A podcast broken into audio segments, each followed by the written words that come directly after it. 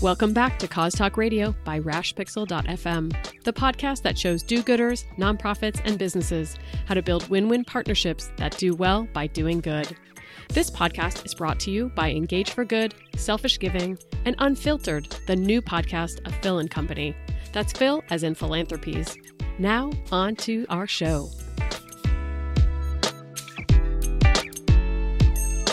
Hey everyone, it's Joe Waters, and I want to welcome you to another exciting episode of Cause Talk Radio. On the line with me, of course, is Megan Strand, and she is fired up today, Megan. I am fired up. Hey Joe, it's great to be here. See how fired up I am?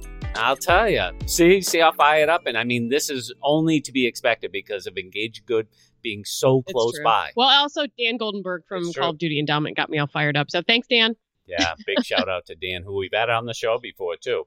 But on the show, we're actually talking, interestingly, today, we're talking about an episode of Freakonomics. And this episode was called uh, Does Doing Good Give You License to Be Bad? And it makes some pretty serious claims about CSR. I mean, some bad stuff. And we're going to debunk them today, we hope. And to do that because Megan and I are not smart enough to do that. We brought someone wicked smart online today. He is the combination of the Dalai Lama and Einstein. Okay?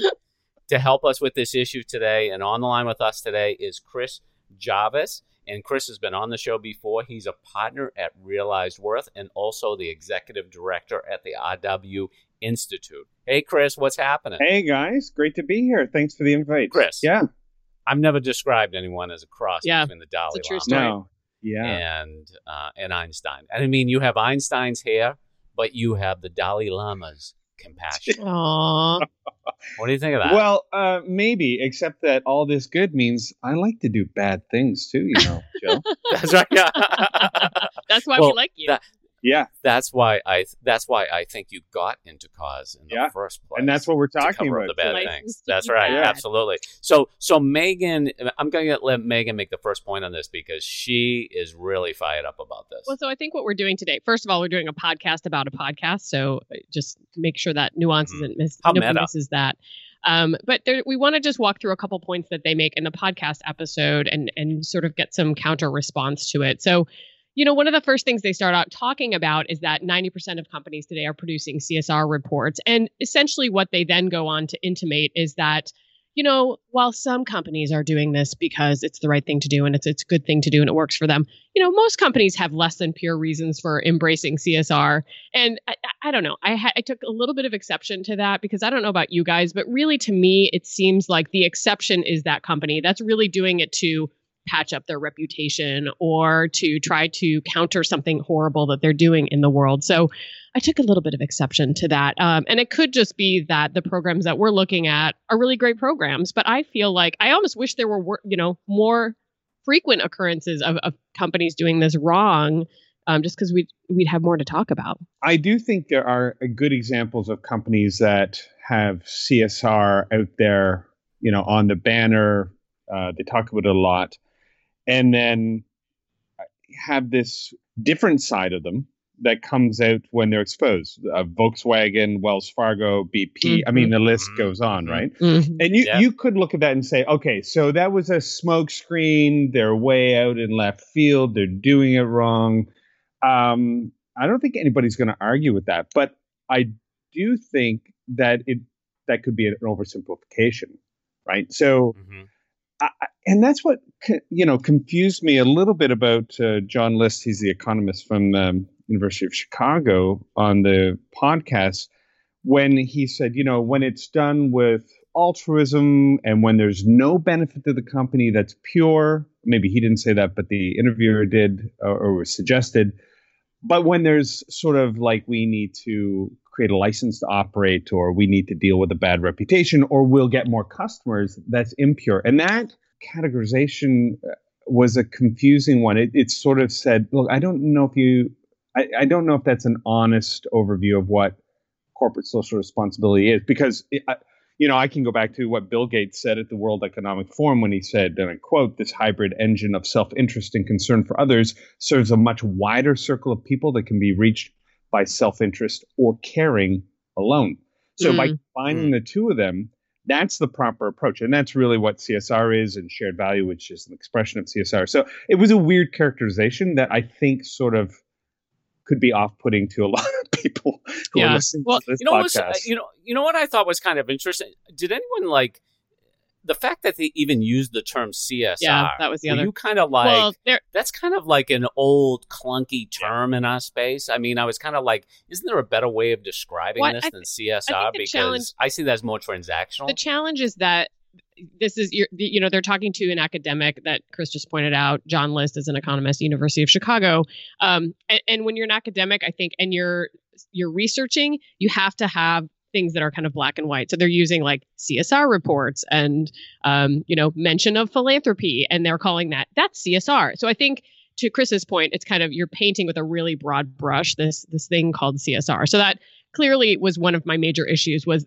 they're not at all talking about the nuance of, of what these companies are doing. They're just saying like oh they make a donation. That's csr um, well maybe it is but that's I, I wouldn't think most companies are like oh yeah we make a donation and that's that's our csr efforts. It just is Yeah, a little bit of a broad right. brush And what about the what about the statement too that customers just don't seem to care? yeah that was my other little. I little mean, that was kind of like a that was kind of like a like really like customers don't seem to care that Well, much. I- I, mean, if I mean, I mean, if you're a data nerd though, there's evidence that customers really do care. Well, so a couple of points there, and Chris, you can weigh in too, and then I'll be quiet. But um, first of all, again to the, the academic research point, if you look at academic re- research versus consumer research, which is what we look at mo- most of the time, they're very different, and nary the two shall meet, hardly ever, which is unfortunate.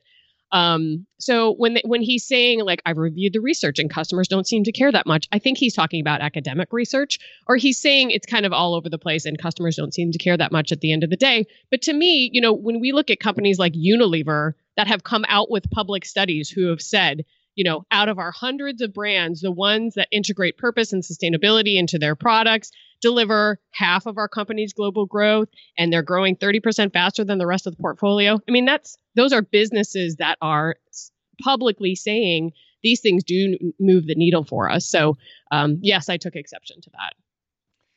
Yeah, I think it's a good point, Megan, because uh, one of the things we're trying to do with RW Institute is uh, bringing together faculty to inform the practice of corporate responsibility, or we we tend to term it corporate citizenship, but Right. then have the practice of corporate citizenship actually inform um, the research. So if the research is guiding a better application of the practice, the practice needs to be informing a better methodology around research. And, and no disrespect to John List. I mean, the guy has done research on behavior economics, environmental economics, and even some really fascinating work around charitable giving, right down to matching grants and how that increases uh, giving. Um, but one to one works, but three to one doesn't make any difference. So, I mean, he does get into the weeds a little bit with this kind of thing, which is why I supposed, honestly, that a lot of extraneous material just had to be edited out of a podcast, which leaves you with a fairly oddly stated one sided perspective. Yep. Yep. Mm-hmm. Well, I'm glad you guys are Yeah. working on that because I really do think that if academia and industry could get together and kind of study some of these things together, it would be more robust. And he even says in the podcast, like, you know, does, ideally does, yeah. we could get into companies. Yeah. And I've heard this from researchers before, like, can you introduce this to companies? Because we want to do a, st- a study of point of sale and nobody will do this with I mean, it's I think it's challenging to get companies to open their, you know, open their companies to researchers to come in and kind of dig around and then publish that material. I think that's the biggest challenge. It, yeah. it is, and that's uh, so. The, one of the, our recent articles on um, implicit bias and how teaching people about implicit bias is a different part of the equation than addressing the implicit bias default or the unconscious by default in us, which can only be addressed through experience with your outgroup. So that kind of thing, we're, we're drawing companies together to form, uh, we call them stakeholder tables to investigate how can citizenship be used as a practical experiential context to address what implicit bias plays out like in terms of our behaviors over a long period of time. But that does, you're right. I mean, you got to deal with legal and risk and Yeah. what what if we look terrible? And so companies are very hesitant. They love to they love to self-report on what uh, surveys say about employees and customers, Yep. But when you dive right into it and say, "Well, let's watch what they actually do," it's kind of like, eh, I don't know about that. That's that's Yeah, too right. much. Maybe. exactly Right. yeah so we, we can't we Right. can't give uh, John List too much of a hard time. Joe, talk about his the, the second thing we wanted to talk about because this is actually pretty interesting what they came up. Yeah, with. but can we can we take a minute just to make fun of economists? I mean, come on, how much do they really know, right? I mean, you know, Harry Truman said he wanted to meet a one-armed economist, so he couldn't say on the other hand. You know what I mean? Like, I mean, you can't get a straight Oh, answer out of these guys, Oh, right? Can you? I mean, even in, when you listen to the podcast, you can hear this and stuff like that, kind of the back and forth, but, but, but, but, you know, and uh, you know, but what I thought was really interesting though is the fact that they set up their own company, Exactly. and I think that they're actually that's a good thing. But I also think that one of the things I really did think was great though is they set up a fake company and they talk about this, but they actually donated money to UNICEF because they they they didn't want to be self fulfilling in the sense like Yeah, you yeah. know to do something devious by just pushing a good but here's how it worked. They you know they they they, uh, they created their own company so they could test their theories about csr they ran a craigslist ad for data entry and they gave the choice between $11 and $15 and then the csr language versus the non-csr language they they used to test the wage effect versus the csr effect and what they found is even when they offered people less money, the ads produced 33% more applicants than non CSR ads. So if it meant if it mentioned pretty- CSR in the ad, even if it was eleven dollars an hour, they got thirty three Yes. percent more applicants. The Yes. equivalent of having offered fifteen dollars an hour for the same job. That's right. And the fact is too that the that the people that they got, they were more productive candidates and they were more accurate. So not only did they get better employees, but they performed better too, uh, which I think was really interesting. But the question is, Chris, is this a valid test? Do you think?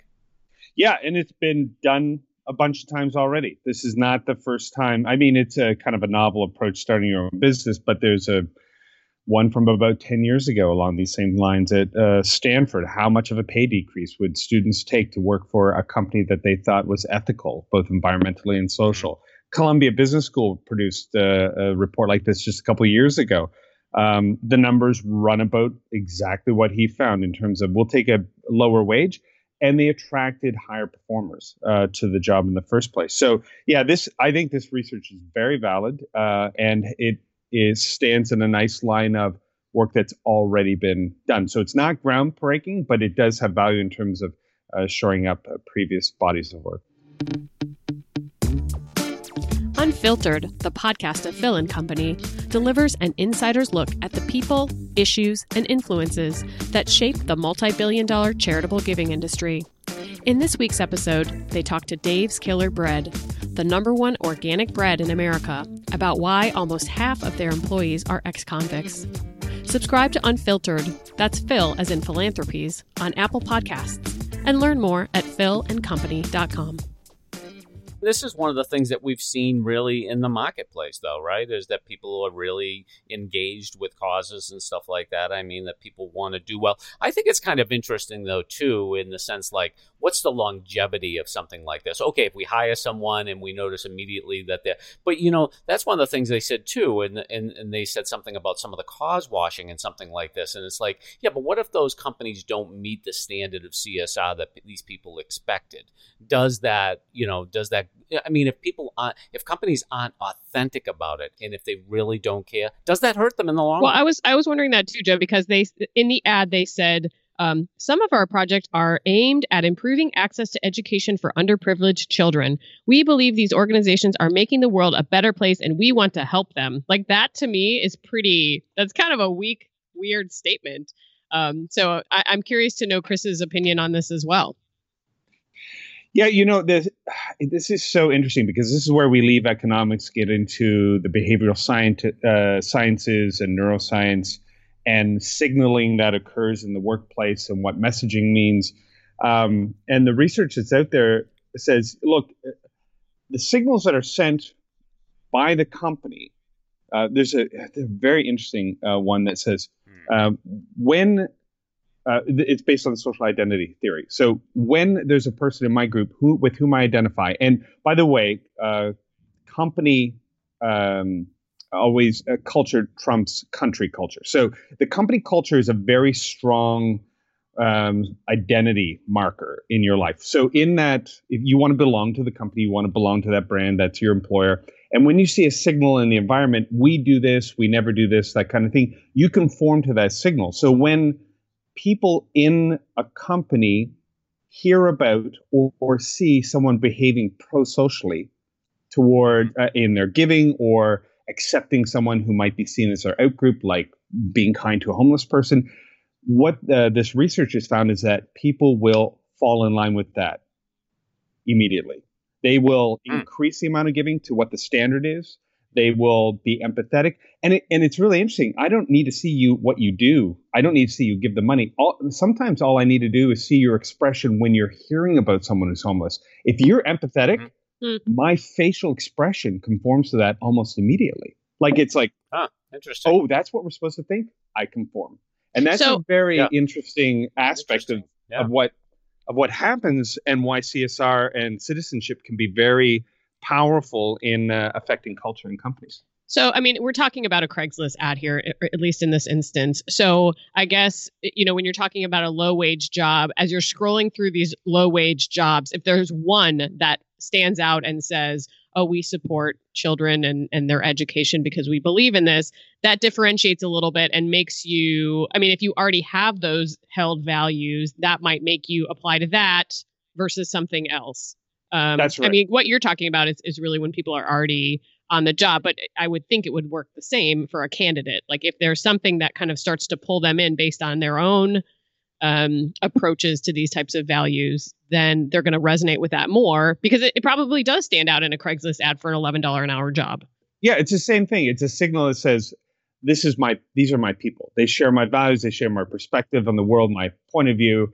Yeah, I'll go, I'll go. This campaign is going to lose. We all know it. This, this political campaign, but those are my people and I'm going to go work for them. Uh, it's because they, sh- that's your group and so you'll you'll help you'll participate and so it totally makes sense that you would take less to be with your group than get paid more to be outside of your group well and so this kind of raises uh, you know kind of steers us to the conversation of, of about the third point which very very generally is then saying well if you do something good then that gives you license to do bad so essentially to their company point what they did was they hired people from mechanical turk that were converting images from or converting text out of images um, and they didn't recruit people with CSR language at all. That was not a part of this experiment.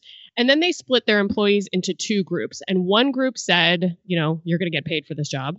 And the other group said, you're going to get paid for this job. And by the way, we're going to donate some money to UNICEF. They're not taking money out of their wages. They're just saying, hey, we do this.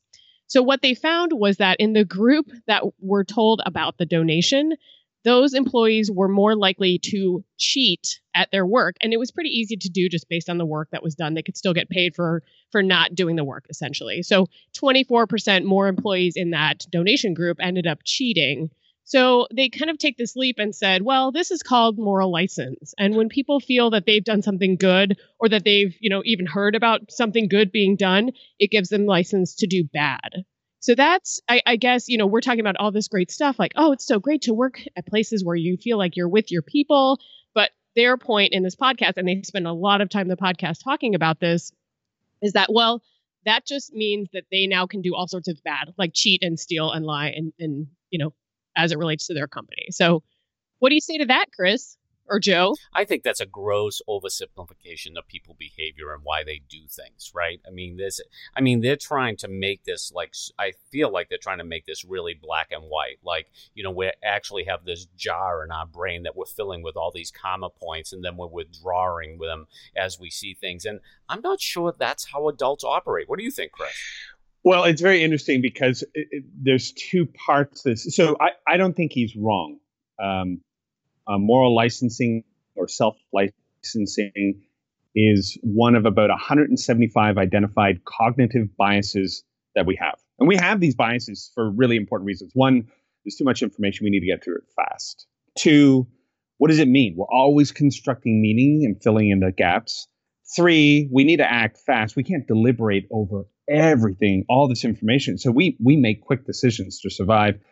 And then four, how do you remember what kept you alive? You know, this is an evolutionary thing. What what worked in the past, and you construct something. So, um, yeah, we've got about 175 distinct cognitive biases, and this is one of them, self-licensing. Now, the the the thing is, and I, and I can speak to how it plays out in the workplace because there is a, a very dark side to it. But the consideration going into this is it is not a one to one correlation with CSR. We do this all the time. You did it when you were a kid, Megan. I know you did when you were told to clean up your room and you I'm did sure not want to. Yeah.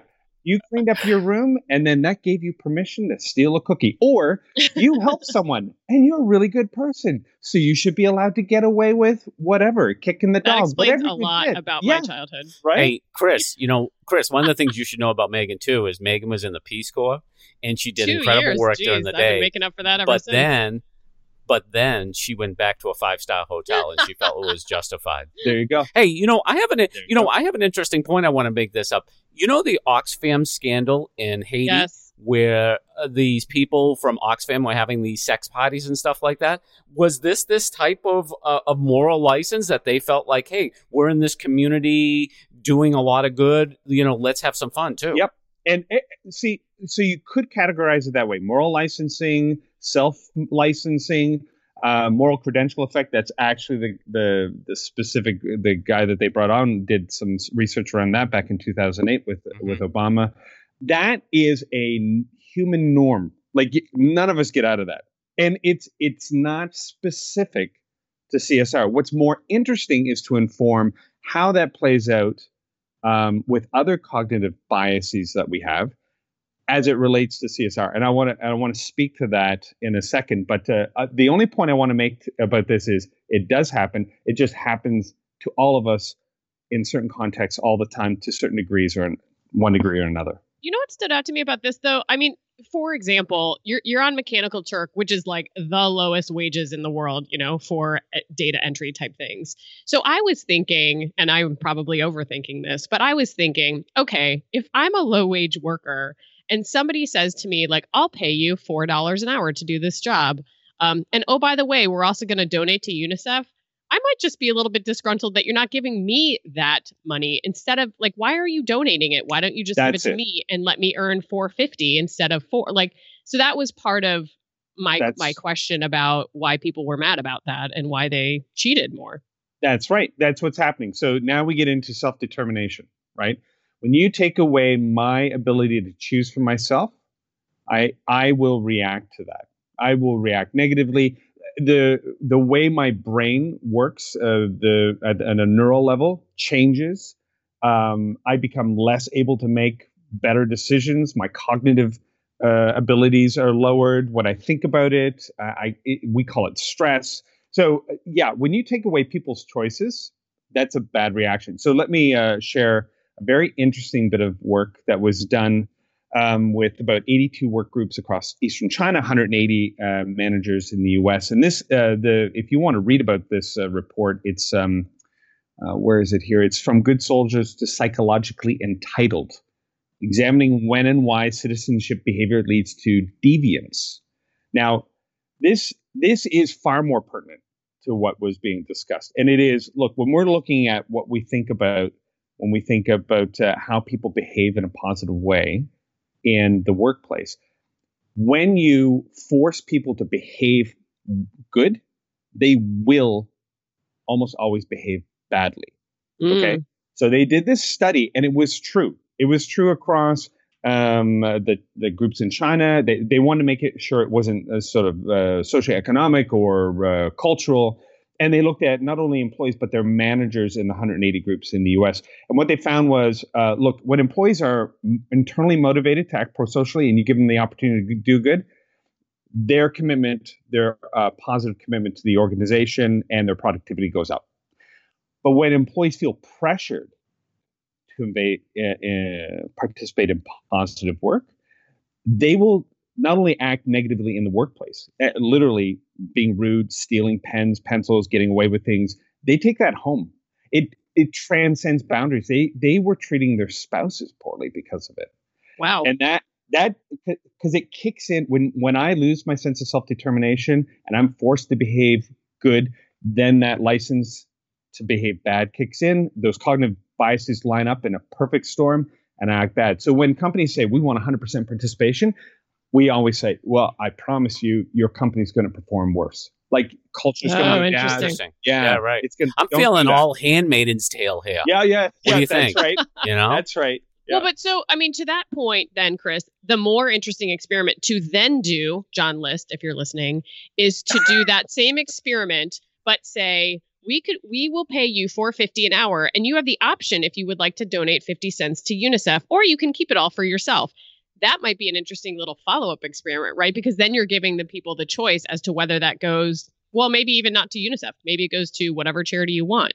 Um, what do you Yeah. think? Of, I think what, what? I think what See, was think I'm uh, gonna be was really interesting. There you go.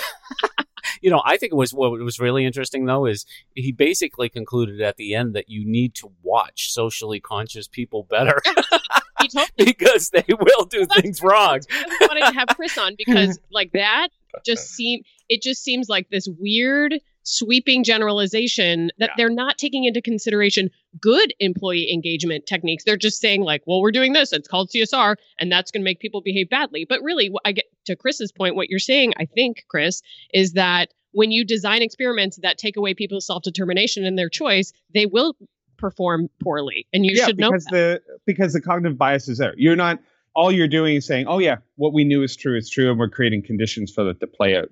And but, but the, the and what went wrong was saying, but it's because of CSR. It, Right. it, it doesn't matter. It could have been, uh, we're going to buy all of your mother's flowers. Eh, they're like, great. I'm glad you're doing. I don't even like my mother, so I'm going to take these pens. But you know what? Hey, Megan, so you- so Chris, tell me something. Do I, it, it, it- you know, I've been writing selfish giving since 2004. Do I have the perfect title for what I talk about? I mean, you know, at the end of the day, for all you people who have criticized selfish giving, who have laughed at selfish giving, who have like shamefully reminded me that people are what, it- it's like, it's real. Like, you know, it like, there is this constant battle between, uh, you know, the selfishness and the giving. I mean, you know, Richard Dawkins talks about this in the selfish gene, right? And, uh, you know, I mean, it's, it's, tr- it's a real thing.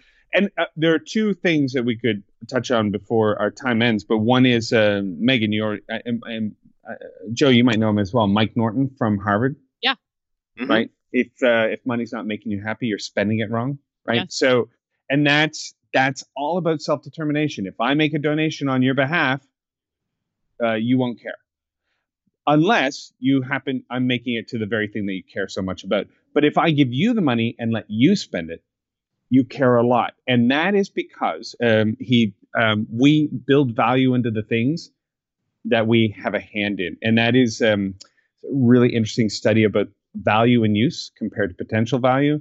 The things that we use and consume and create. you know, again, Mike Norton's work on the IKEA effect. When we build furniture from IKEA, we think it's more beautiful, more functional, better value. It's not. It's a ruse. it's they're playing to a cognitive bias that when we get to make it, it's better, Yeah. and it's not. But Right. when we get, that's why only people who, participate in CSR place a value on it. I, you know, one of the things like that I thought about too with this research, and one of the things I was thinking about when he was talking about all these things, I was kind of like, well, what about Patagonia? You know what I mean? In the sense, like, not only like the success they've had with their customers, but even some of the cognitive biases that they've they've kind of um, delved into, Chris, with like, don't buy this jacket. You know that whole campaign and stuff like that. In terms of like, you know, getting people to come in, and obviously, and you know, what was true about that was that yeah, a lot of people did come in. They got their jackets fixed and they got them repaired and stuff like that, and they bought a lot of jackets too you know so i mean how does it you know isn't isn't someone like the gold standard of patagonia isn't that like something that can that can drive kind of a stake in all this research here Yeah, it, look, that can be reproduced by anybody. So if you give me a second, there are three spheres of value.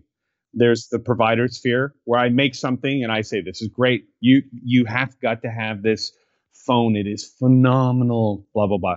That represents potential value.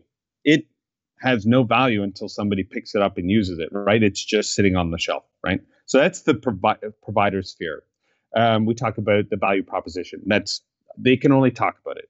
The joint sphere is where the customer and the provider come together and kind of co-create a value. We'll come back to that in a second. And the final sphere, this is the customer sphere. This is where it's value and use. This is where I take the phone and I use it. And in using it, I generate economic value, personal value. I get more informed, whatever it may be. But th- but I can realize that value. That's called value in use.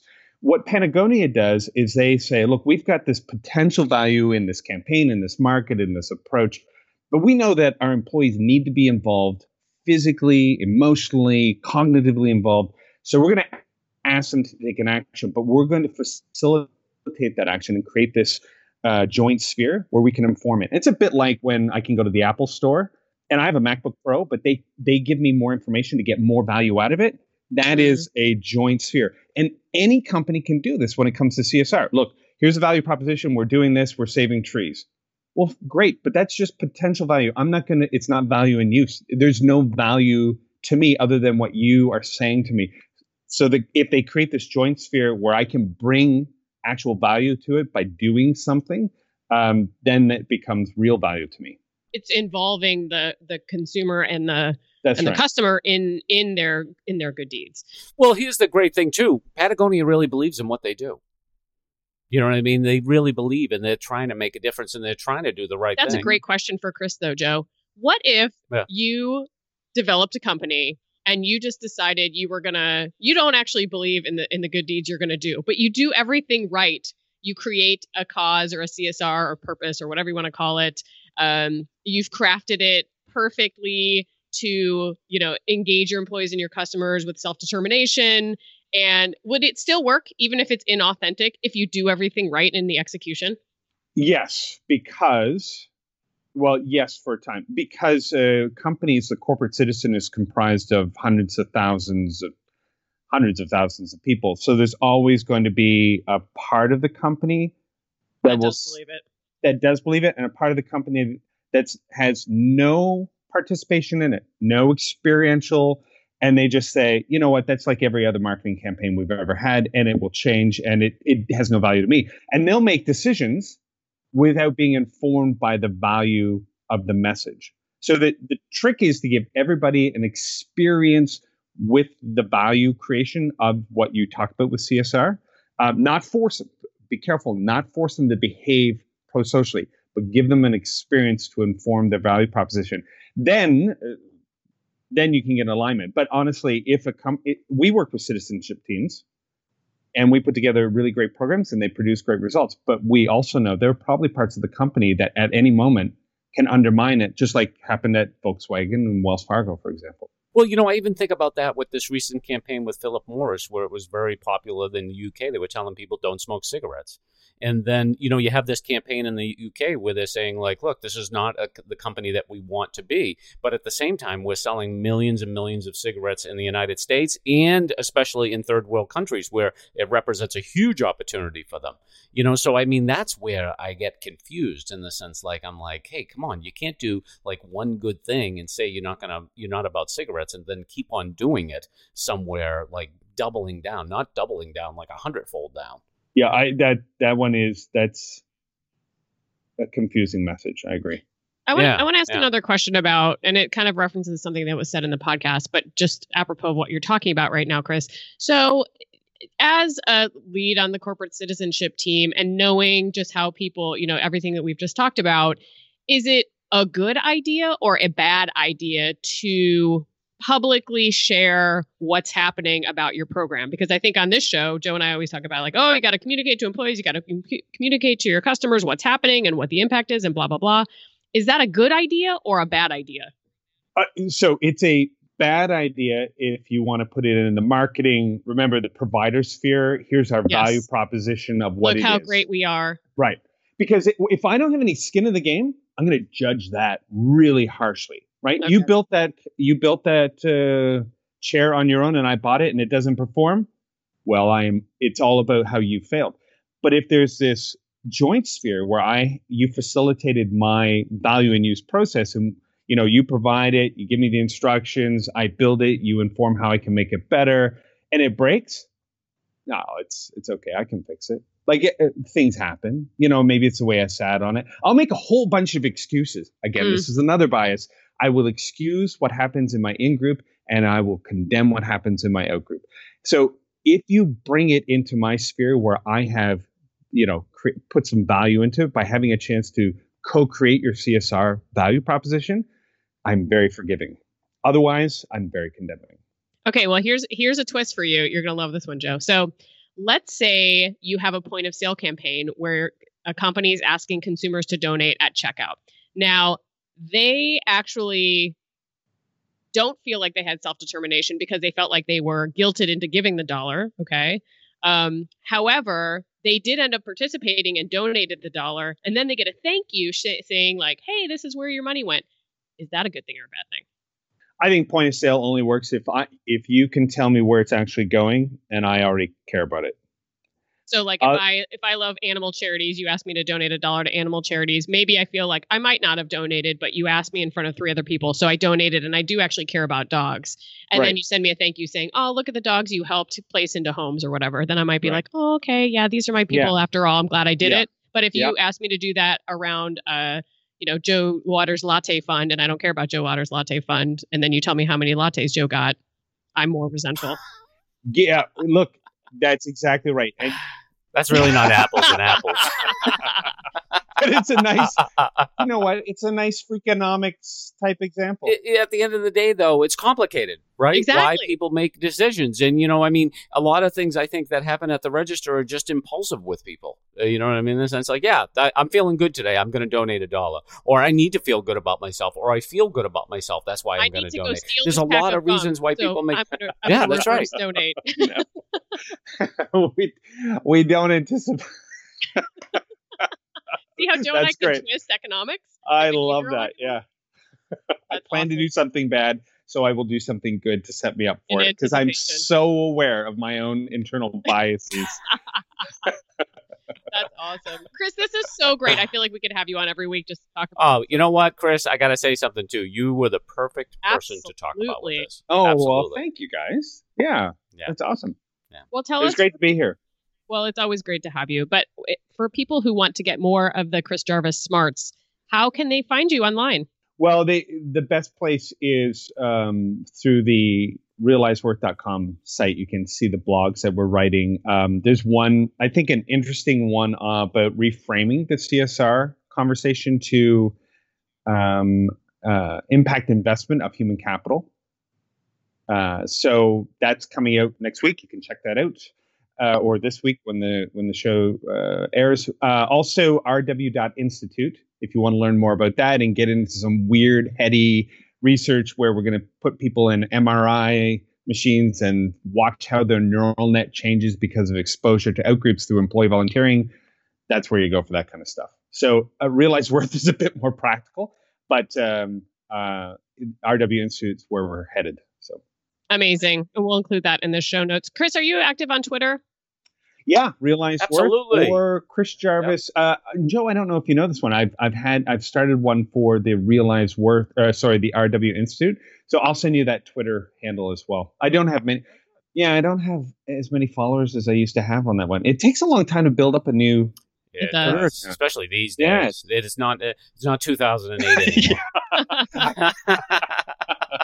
well, when we get those Twitter handles, we will put them in the show notes as well. Joe, yeah, Joe, will. where can people find you online? Well, on Twitter, they can find me minute to minute at Joe Waters. And don't forget to swing by selfishgiving.com. Sign up for my newsletter. Goes out every Wednesday morning at 8 o'clock. And also check out all those pins on Pinterest, pinterest.com front slash Joe Waters. What about you, Megan? Where can people find you? I'm also on Twitter at Megan Strand, and I tweet for Engage for Good at Engage for Good, which is also where you can find show notes for today's episode, engageforgood.com, as well as selfishgiving.com. And while you are online, make sure you subscribe to Cause Talk Radio and Apple Podcasts so that you do not miss an episode. And on behalf of Chris and Joe and myself, I want to thank you so much for joining us for this episode of Cause Talk Radio, and we'll talk to you next time.